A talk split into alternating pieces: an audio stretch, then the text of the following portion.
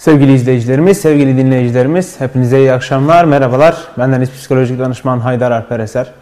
Bugün yine aynı yerde Diyarbakır'dayız Ahmet TV ekranlarında. Ahmet Radyo'da, Ahmet TV kanalının YouTube, Twitter ve Facebook kanalındayız. Toplam 5 ayrı noktadan canlı bir bağlantıyla sizlerleyiz. Psikolojim programının 24. bölümündeyiz. 24 haftadır ekranlardayız, sizlerleyiz. 24 haftalık ilginiz için her birinize teker teker teşekkür ediyoruz. Geçen haftadan kalan biraz halsizliğim, biraz hastalığım var. Onun için sesim biraz farklı geliyor olabilir. Şahsen kusuruma bakmayın.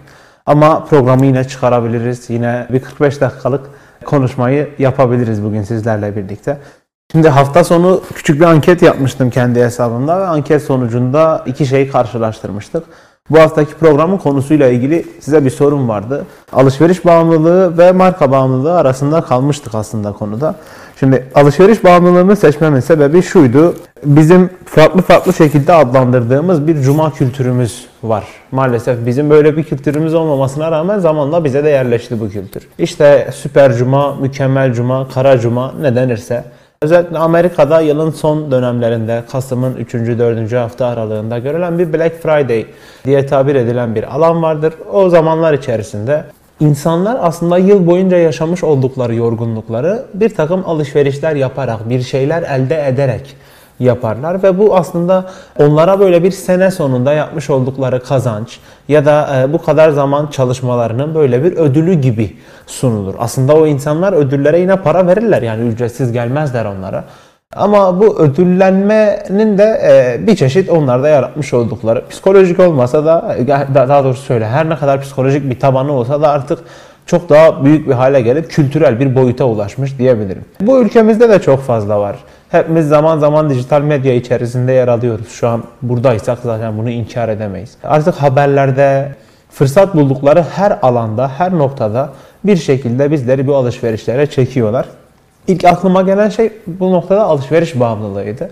Bu alışveriş bağımlılığını düşündüm ama daha sonrasında birkaç adım daha ileri gidebilir miyiz dedim. Acaba alışverişi daha genelleştirip tüketim diyebilir miyiz? Ya da tüketimi çok daha daraltıp marka diyebilir miyiz? Sizlerden gelen cevapların çok çok gerçekten bir fark oluşturmasıyla birlikte programın konusunu marka bağımlılığı olarak belirledik. Birkaç soran oldu marka bağımlılığından kastımız ne? Ya da işte marka bağımlılığı derken hani maddeyle belki biraz biraz benziyor. Hayır bugün bağımlılık yapan herhangi bir maddeyi, bir işte tütün, alkol ürününü vesaireyi anlatmayacağız. Bugün anlatmak istediğimiz şeyler toplum içerisinde bilindik hale gelmiş, herhangi bir konuda kendini ispatlamış ya da insanlar tarafından kabul görülmüş markalaşmış. Aslında markanın tanımını verirken dahi markanın marka kelimesinin kendisini kullanmaya çalışıyoruz. Bu ürünlere insanların eğilimlerini anlatacağım.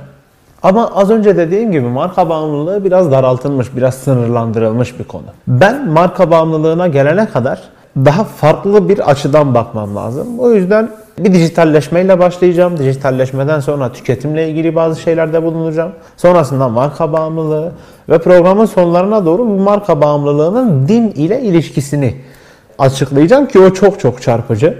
Çalışmamı yaparken 2009 yılında Amerika'da bununla ilgili bir çalışmanın yapıldığını gördüm. Çalışma çok fazla akademik veriye dayanmıyor. Bir anket bünyesinde yapılan çalışma.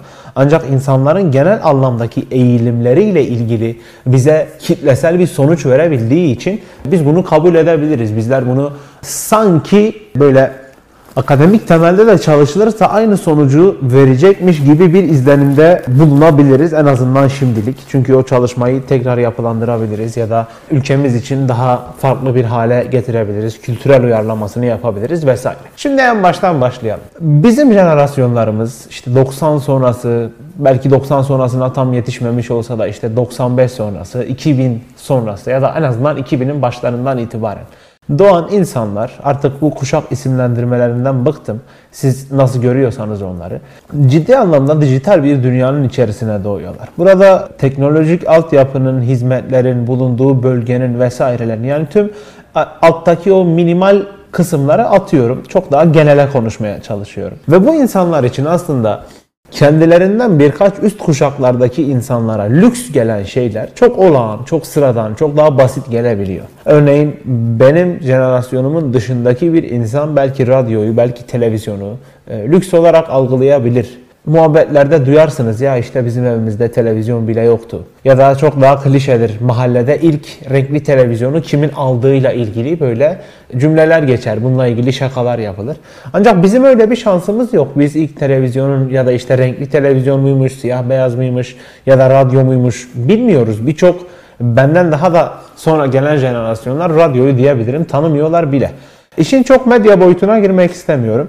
Bu kitle iletişim araçlarının daha genel tabirde bir hedefi vardır. Hedefleri de yönlendirebilmek. Bir şekilde yönlendirirler. Burada işin içerisinde ekonomik girdiler vardır, çıktılar vardır. Bir kar marjı alabilmek vardır günün sonunda ve bu kar marjını elde edebilmek için bu araçlar bizleri yönlendirirler. Yönlendirdikleri şeyler e, zamanla daha fazla tüketim, daha fazla harcama, daha fazla biten şeyler üzerine olan bir şey. Çünkü bugün e, YouTube'dan atılan bir program bile artık bu program tüketilebilir mi, tüketilemez mi üzerinde tartışılarak atılıyor.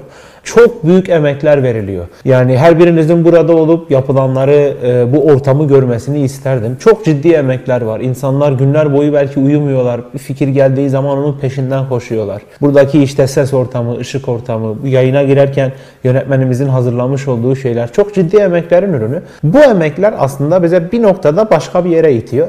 Şimdi Black Friday temelinden gelen şey alışverişe iten bir yöntem bizi. E, bu alışveriş sonucunda da insanlar gidiyorlar aldıkları şeylerle yahut almış oldukları markalarla ya da daha üst anlamda düşüneyim almış oldukları şeyin konusunun ne olduğuyla ilgili böyle bir duygusal e, bağ kuruyorlar. Böyle bir his besliyorlar kendilerince. Şimdi bu duygusal bağ kurmaları psikolojik açıdan ve İK dediğimiz insan kaynakları yahut işletmeciler açısından farklı farklı alanlarla ele alınabilecek bir şey. İnsan kaynakları işletme açısından yahut işin ekonomi kısmı, maliye kısmı ile ilgili olan durum bunu isteyen bir yönde. Yani insanlar üretmiş oldukları, yaratmış oldukları markalarla diğer alıcıların bir duygusal ilişki kurmalarını istiyor, destekliyor. Bu konuda bir problemleri yok.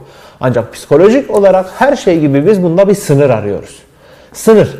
Yaşadığımız hemen hemen bütün problemlerle ilgili sorunumuz bence bu. Bir sınırımız yok. Sınırsızlık aslında bizi bir noktada bazı yerlere itiyor. E, bu nitekim alışverişte de kendini gösteriyor, harcamalarda da kendini gösteriyor vesaire vesaire.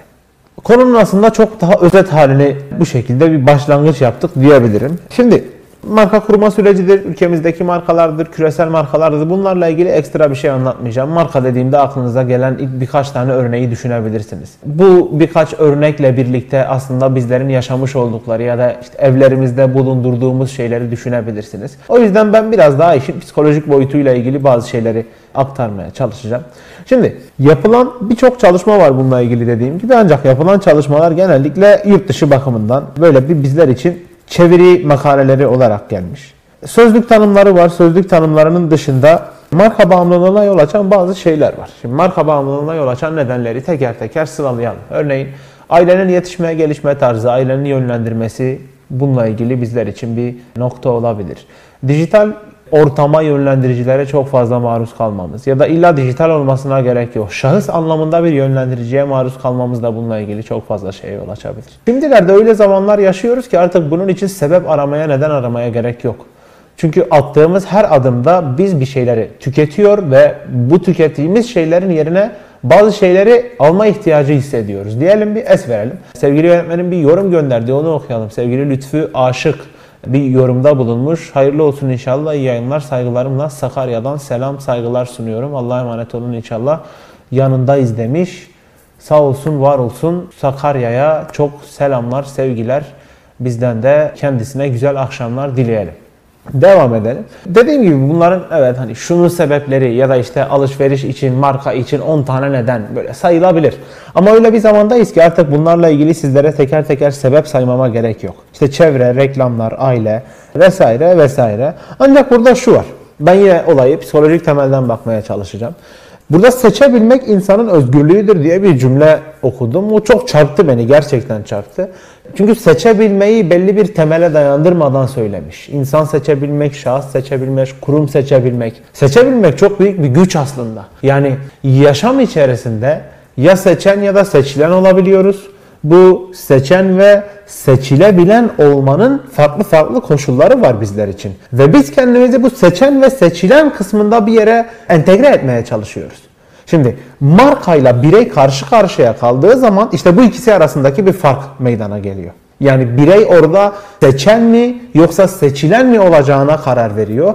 Bu noktada bireyin kendi tercihleri, yine dediğim gibi doğuştan getirdiğimiz mizaç sonradan kazandığımız karakter bu noktada çok önemli. Ve markanın büyüklüğü çok çok önemli. Ya da bireyin kendi yakın çevresinde kurulan o markanın değeri çok çok önemli. Bir yorumumuz daha var. Bu yorumumuz direkt kanalın içerisinden gelmiş. Ahmet TV'nin kendi yorumu. Ee, bir bilgi vermiş bizlere sevgili Ferhat Mehmetoğlu. Diyor ki Facebook'ta 105 paylaşımı aşmış şu anda program. 105'ine ayrı ayrı teşekkür ediyorum. Çok sağ olsunlar, var olsunlar.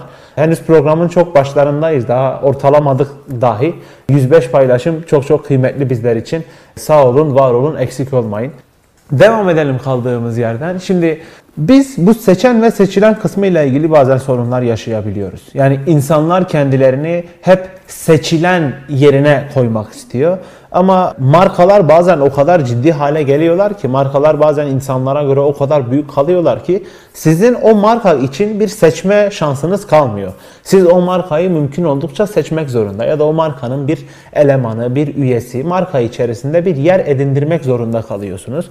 Bu noktada tartışabileceğimiz şey çok daha karakterle ilgili bir şey. Ha burada karakterle ilgili dediğim şeyi bölgesel dilde kullandığımız gibi böyle hakaret etme, argo anlamda kullanmıyorum. Yani sonradan elde edin e, sonradan elde etmiş olduğumuz şeylerle ilgili bir durum. Diyelim tekrar bir es verelim. Bugün maşallah yazıyorsunuz. Sağ olun, var olun. Tuğba Demirel yazmış. Programınızı çok beğeniyoruz. İyi yayınlar Alper hocam demiş. Sağ olun, var olun. Eksik olmayın. Desteklerinizle buraya kadar geldik. Umuyorum desteklerinizle hep birlikte çok daha iyi yerlere gideriz diyelim. Tekrardan teşekkür ediyorum. Tuğba Demirel Hanım'a sağ olsun var olsun. Devam ediyorum. Bu seçen seçilen olma durumunu şimdilik bir kenarda tutalım.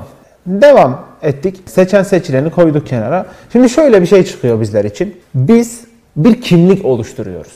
Bu kimlik oluşturma sürecimiz belki doğumumuzdan da çok daha önce başlayan, işte ailemizle, kültürümüzle yahut işlerimizle, Hani vardır ya herkesin aklına geldiğiniz zaman siz bir yere oturtulursunuz. O oturtulduğunuz yer aslında sizin belki soy isminizin uzunluğuyla ilgilidir. Belki yapmış olduğunuz işteki başarınızla ya da seçmiş olduğunuz meslekle ilgilidir. Toplum içerisinde bazı şeyler bazı şeylerden daha prestijlidir. Toplum içerisinde bazı isimler bazı isimlerden daha üstünmüş gibi algılanır. Üstündür değil. Yani öyle demeyeceğim ama üstünmüş gibi algılanır. Bu noktada çok çok dikkatli olabilmemiz lazım. Biz kendi kimliğimizi inşa etme sürecimizde tüketimi daha fazlalaştırıyoruz aslında. Ama burada yapmış olduğumuz tüketimin kendi kimliğimizi inşa sürecimize olumsuz bir katkısının olup olmadığına bakmamız lazım. Danimarkalı alanımızdan bir amcamız var, bir abimiz var büyük Erik Erikson diye. Ergenlik dönemini bu şekilde tanımlıyor. 8 tane dönem ortaya atıyor psikososyal gelişim kuramında. 5. bölümde ergenlik döneminde diyor ki ya bireyler burada ya kimlik kazanırlar ya da rol karmaşası içerisine girerler. Aslında e, alışverişin ya da işte markayla ilgili bir takıntının ortaya çıkmasının kanıtlarından birisi de bu ikinci kısım. Yani rol karmaşasının içerisine girdiğimiz kısım. Daha özet, daha basit anlatıyorum. Biz bunu öyle bir problem haline getirebiliyoruz ki bazen. Şöyle düşünüyoruz. Acaba yaptığımız alışverişte aldığımız marka bizi şu anda olduğumuz halden daha değerli bir hale mi getiriyor? Ben Haydar Alper Eser. Benim toplum nazarında güvenirliğim, e, dürüstlüğüm, insanların aklına geldiğim zaman işte iyi şekilde bilinirliğimin puanlaması 10 üzerinden 3. Ama benim işte bu pembe gül kurusu ceketimin markası Z. E, ve bu Z markasının toplum nazarındaki bu onluk sistemdeki puanı 9. O zaman ben diyorum ki ben bu 3 akla gelince 3 olan Haydar Alper Eser 9 olan markanın ceketini giyerse kendi değerini, kendi güvenirliğini, prestijini, dürüstlüğünü vesairesini yükseltebilir. Deyip o markaya gidiyorsam hayırlı uğurlu olsun orada bir problemimiz var demektir. Marka aslında bazen bir takıntılılık değil ya da marka ile ilgili her durum bizler için bir problem oluşturmuyor. Bazı insanlar da şunu derler. Ya hani ben marka olduğu için değil, kaliteli olduğuna inandığım için bunu alıyorum. İşte başka bir şeyden 5 tane alacağıma bundan 2 tane alıyorum. Ya da harcamamı kontrol edebiliyorum. Böyle bir çılgınlık içerisine girmedim. Ancak ben kendim için bunu daha çok seviyorum ya da bunu kendime daha çok yakıştırıyorum vesaire vesaire diyebilirler. Bu zaten bir marka bağımlılığı haline gelmiyor. Dolabında bugün beyaz gömleklerinin hepsi aynı yerden alınmış bir insana biz Aa sen marka bağımlısı mısın diyemiyoruz direkt. Çünkü davranış her zaman bizim için bir sonuç. Ama biz psikolojik danışma içerisinde ya da psikolojinin genelinde sadece sonuca değil sürecin tamamına bakıyoruz bireyi o dolabı beyaz gömlekle doldurmasını gerektirecek işinle ya da işte neden o markayı aldı, daha önceki yaşantıları bunu etkiledi mi, bundan sonraki yaşamında bu konuda neler düşünüyor vesaire vesaire vesaire. Yani çok uzun bir süreç içerisinde değerlendiriyoruz biz bunu. E bu değerlendirmemiz bizim atacağımız her adımı bir yerde yönlendiriyor, yorduyor. Bu atacağımız adımlarla biz aslında markayı bir problem olarak mı üstümüzde taşıdığımızı yoksa gayet keyifli bir ortam içerisinde mi üstümüzde taşıyacağımızı düşünüyoruz, algılamaya çalışıyoruz. O yüzden aslında bu konu da biraz yine daha önceki türlerdeki dediğim gibi matruşka bir problem.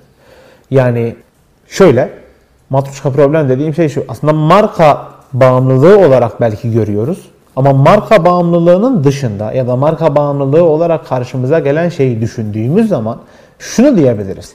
Ya evet Sorun bize marka bağımlılığı olarak geldi. Ancak problem marka bağımlılığı olarak görünen şudur şudur şudur gibi.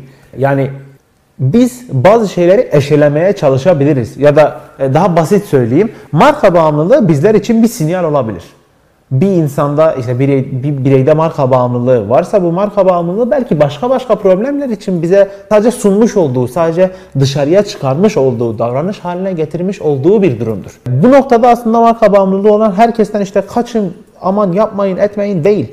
Onlarla daha güzel, daha net iletişimler kurabiliriz. Şuna inanıyorum. Bu toplumda bu toplumun sağlığını iyileştirecek kadar ya da o kadar sayıda ruh sağlığı uzmanı yok. O yüzden hepimiz aslında bir yerde ruh sağlığı hizmeti vermeye çalışacağız. Ve bu insanlarla sadece ben değil işte herkes hepimiz iletişim kurmaya çalışacağız. Diyelim bir es verelim. Facebook'tan şu an 125 paylaşımı aşmışız. E, bununla ilgili bir bilgi geldi. E, hocam okumama gerek olmadığını söylemiş hani kesintiye uğramamak için. Ama iyi gidiyorsa okuyalım. 125 paylaşım için herkese çok çok teşekkür ederim. Sağ olun, var olun. Devam edelim. Şimdi bu bazı kültürlerde o kadar büyük bir hale geliyor ki mesela Amerika'da bu o kadar büyük bir hale gelmiş ki 2019 2009'da özür diliyorum. 2009'da yapmış oldukları çalışmanın sonucunda bunun acaba dini bir etkisinin olup olamayacağıyla ilgili şeyler ortaya atmışlar. Şimdi bu çok ciddi bir şey. Marka bağımlılığı olarak gelip anlatmaya çalıştığımız şey kalkıp dinle nasıl ilişkilendiriliyor, inanmayla nasıl ilişkilendiriliyor. E, aslında çok basit bir yerde. Hani biz o markaya bir yerde inanıyoruz. Öyle düşünüyoruz en azından çalışmanın içeriğini bilmeden. Ya da o markanın yapmış olduğu paylaşımlara, markanın ortaya çıkarmış olduğu ürünlere inanıyoruz. Bazen bu markalar soyut bir varlık olsa da yani markanın ismi, marka deyince o markanın ismini söylediğimiz zaman aklımızda, zihnimizde beliren o betimsel şemalar soyut olsa da bizler için sanki böyle kanlı canlı bir insanmış gibi bir şahıs haline gelebiliyor. Ve şunu diyoruz, ya abi diyoruz kalem alacaksansa şu markadan başka alma. Geri kalanın hepsi çöp gibi. Ya da bazen bu hiç markayla ilgili olmadan yani markanın dahi belki bundan haberi olmadan insanlar içerisinde, çevre içerisinde o kadar farklı bir alana büründürülüyor ki, o kadar farklı bir kılıf uyduruluyor ki insanlar ister istemez o markanın çok iyi olduğunu, çok mükemmel olduğunu düşünüyorlar. Mesela bugün Doğu ve Güneydoğu'da satışı yapılan araba markalarına baktığımız zaman hep bir tane tip ortaya çıkar.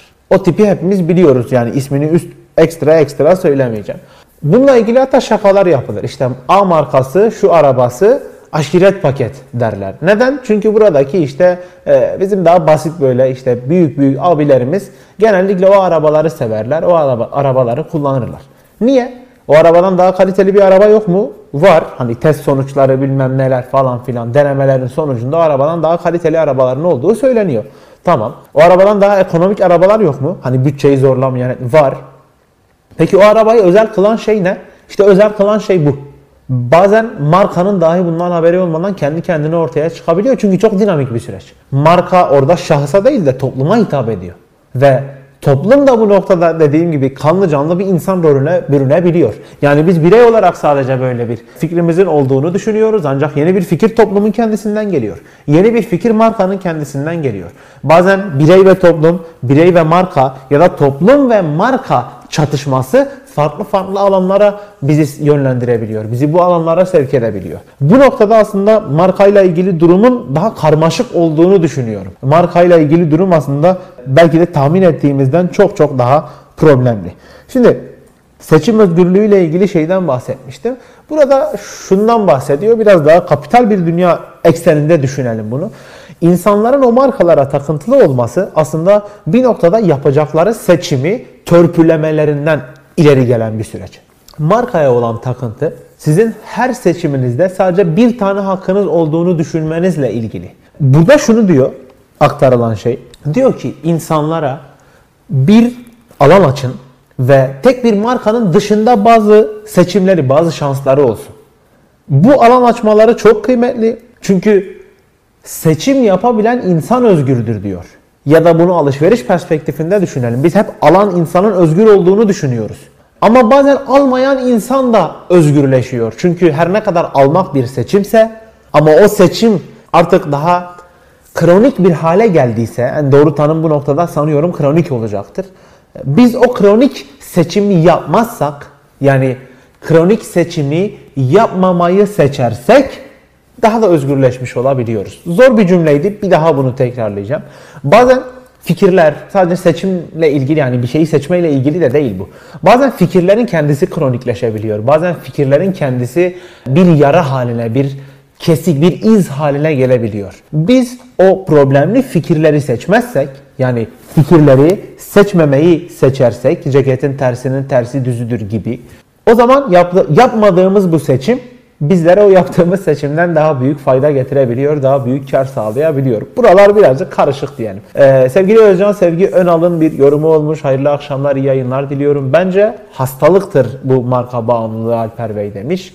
Öznel yorumudur. Sağ olsun, var olsun. Şimdi hastalık tanımıyla ilgili marka bağımlılığının birçok alt türünün olması lazım. Ben bunu akademik bir bilgisini vermeye çalışayım. Bizlerin DSM diye tabir ettiği problemli durumlarla ilgili yer alan alanda bu marka bağımlılığında bazı noktalar var. Zaten oraya gelecektim yavaş yavaş. Soru da bu noktada çok yerinde olmuş.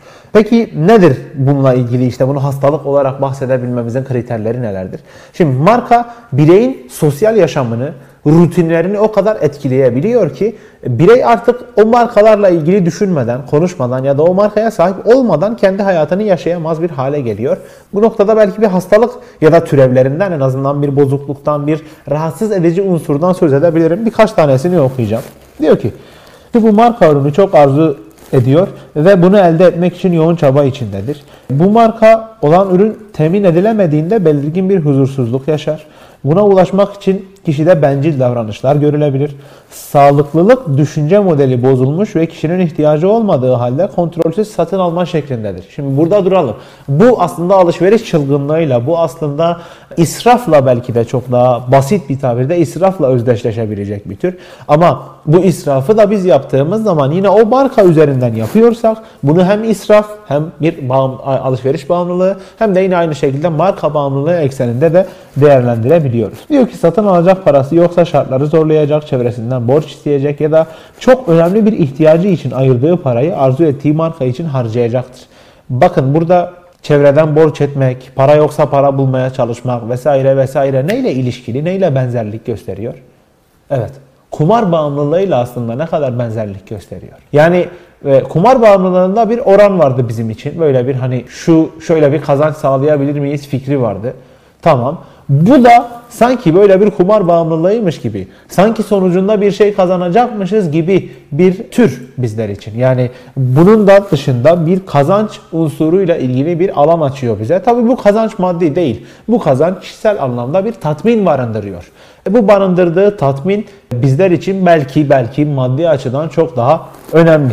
Devam edelim. Marka bağımlısı bu hale nasıl gelindiğine dair çok fazla kafa yormaz. Bu konuda kendini sorgulamaz. Bağımlısı olduğu markanın veya markaların rakamlarıyla beyni yıkanmış, yıkanmaya devam eder. Bu tabii çok şahsi fikirleri aldığım yerden gelen bir hocamın yazmış olduğu şahsi fikirleridir. Daha fazlasını vaat eden başka bir marka olsa da bu ürünle ilgili yine o markaya devam eder demiş. Marka bağımlılığı ile kişilik bozuklukları sıklıkla eşlik ediyor. Marka bağımlılığına eşlik eden bozukluklar narsizm, e, historik obsesif ve bağımlı kişilik bozuklukları gibi. Şimdi bunların bağımlılıkları sadece markayla mı ilgili?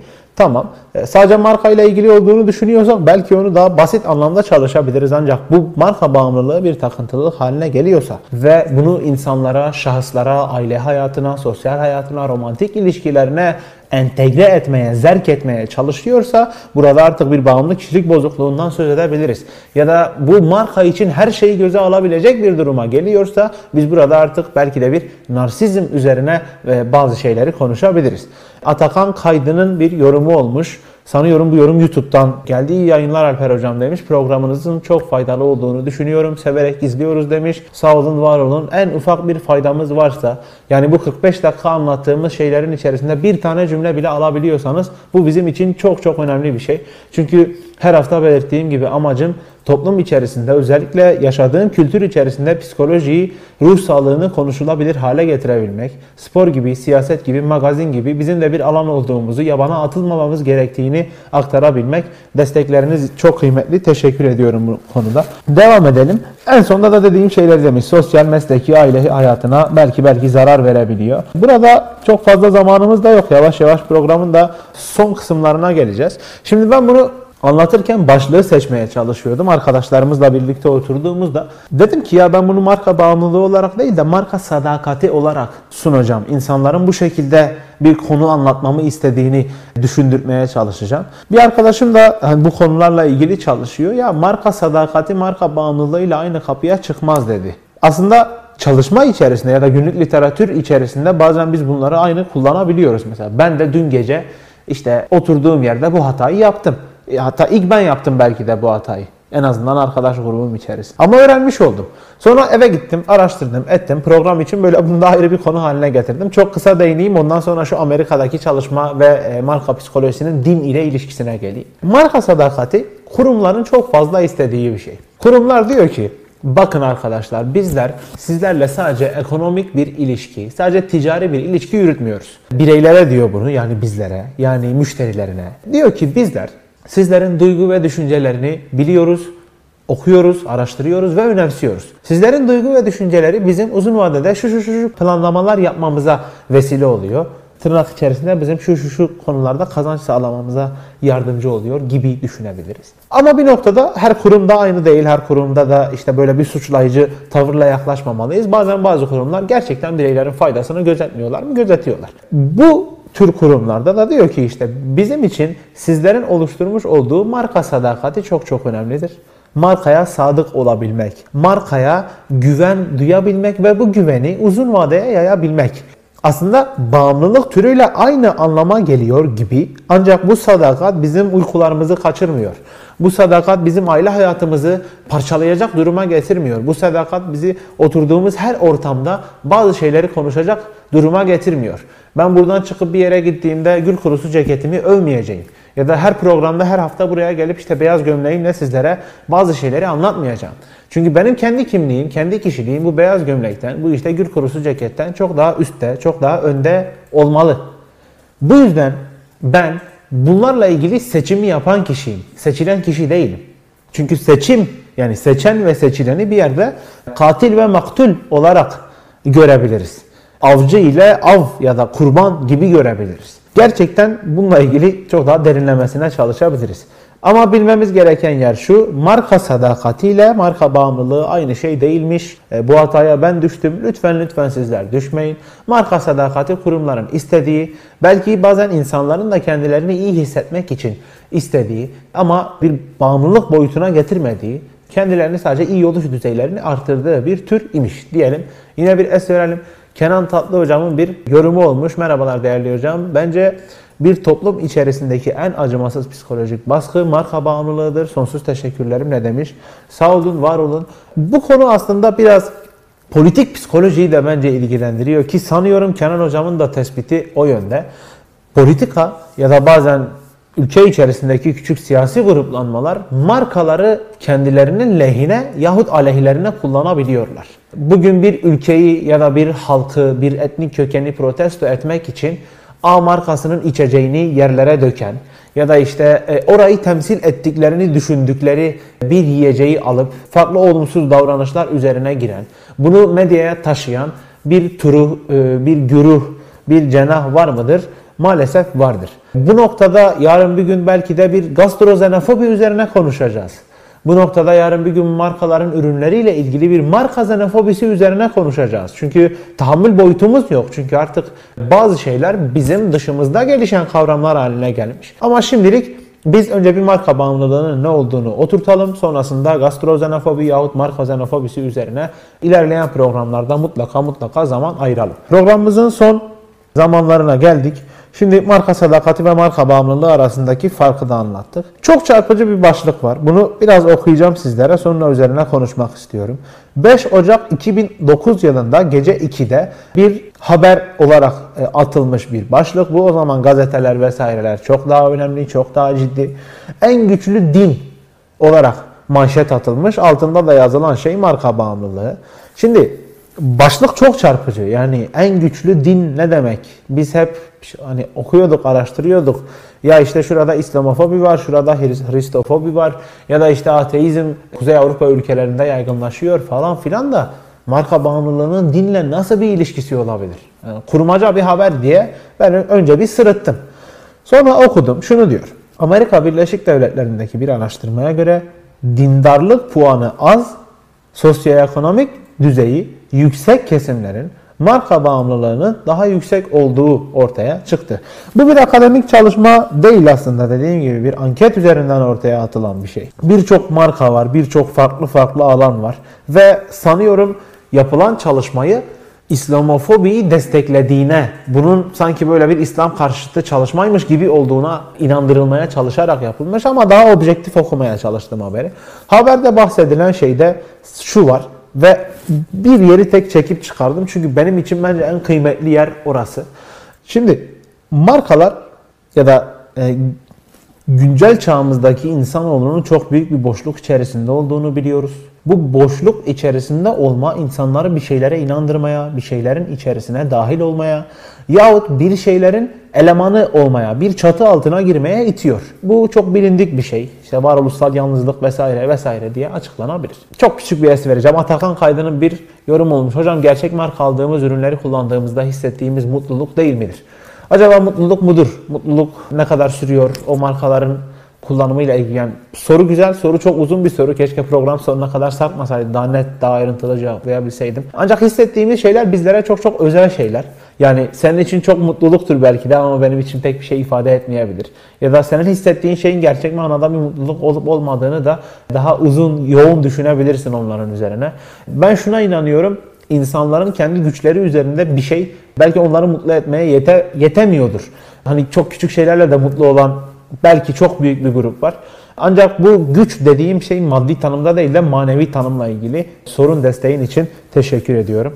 Şu son örnek üstünden devam edeyim. Güncel çağımızda insanoğlu çok, yalnız insanoğlu çok. Gariban bu varoluşsal bir şey zaten. Ve bir çatı altına dahil olmaya çalışıyor. Adam o kadar yalnız ki gidiyor. Bizim bölgemiz için çok daha yaygın. Adam o kadar yalnız ki bir parti binasının önünden geçerken diyor ya dur ayıptır gireyim buraya bir üye olayım. Nasıl yani? Hani üye olmanın sebebi ne? İşte yalnızım, canım sıkıldı gibi.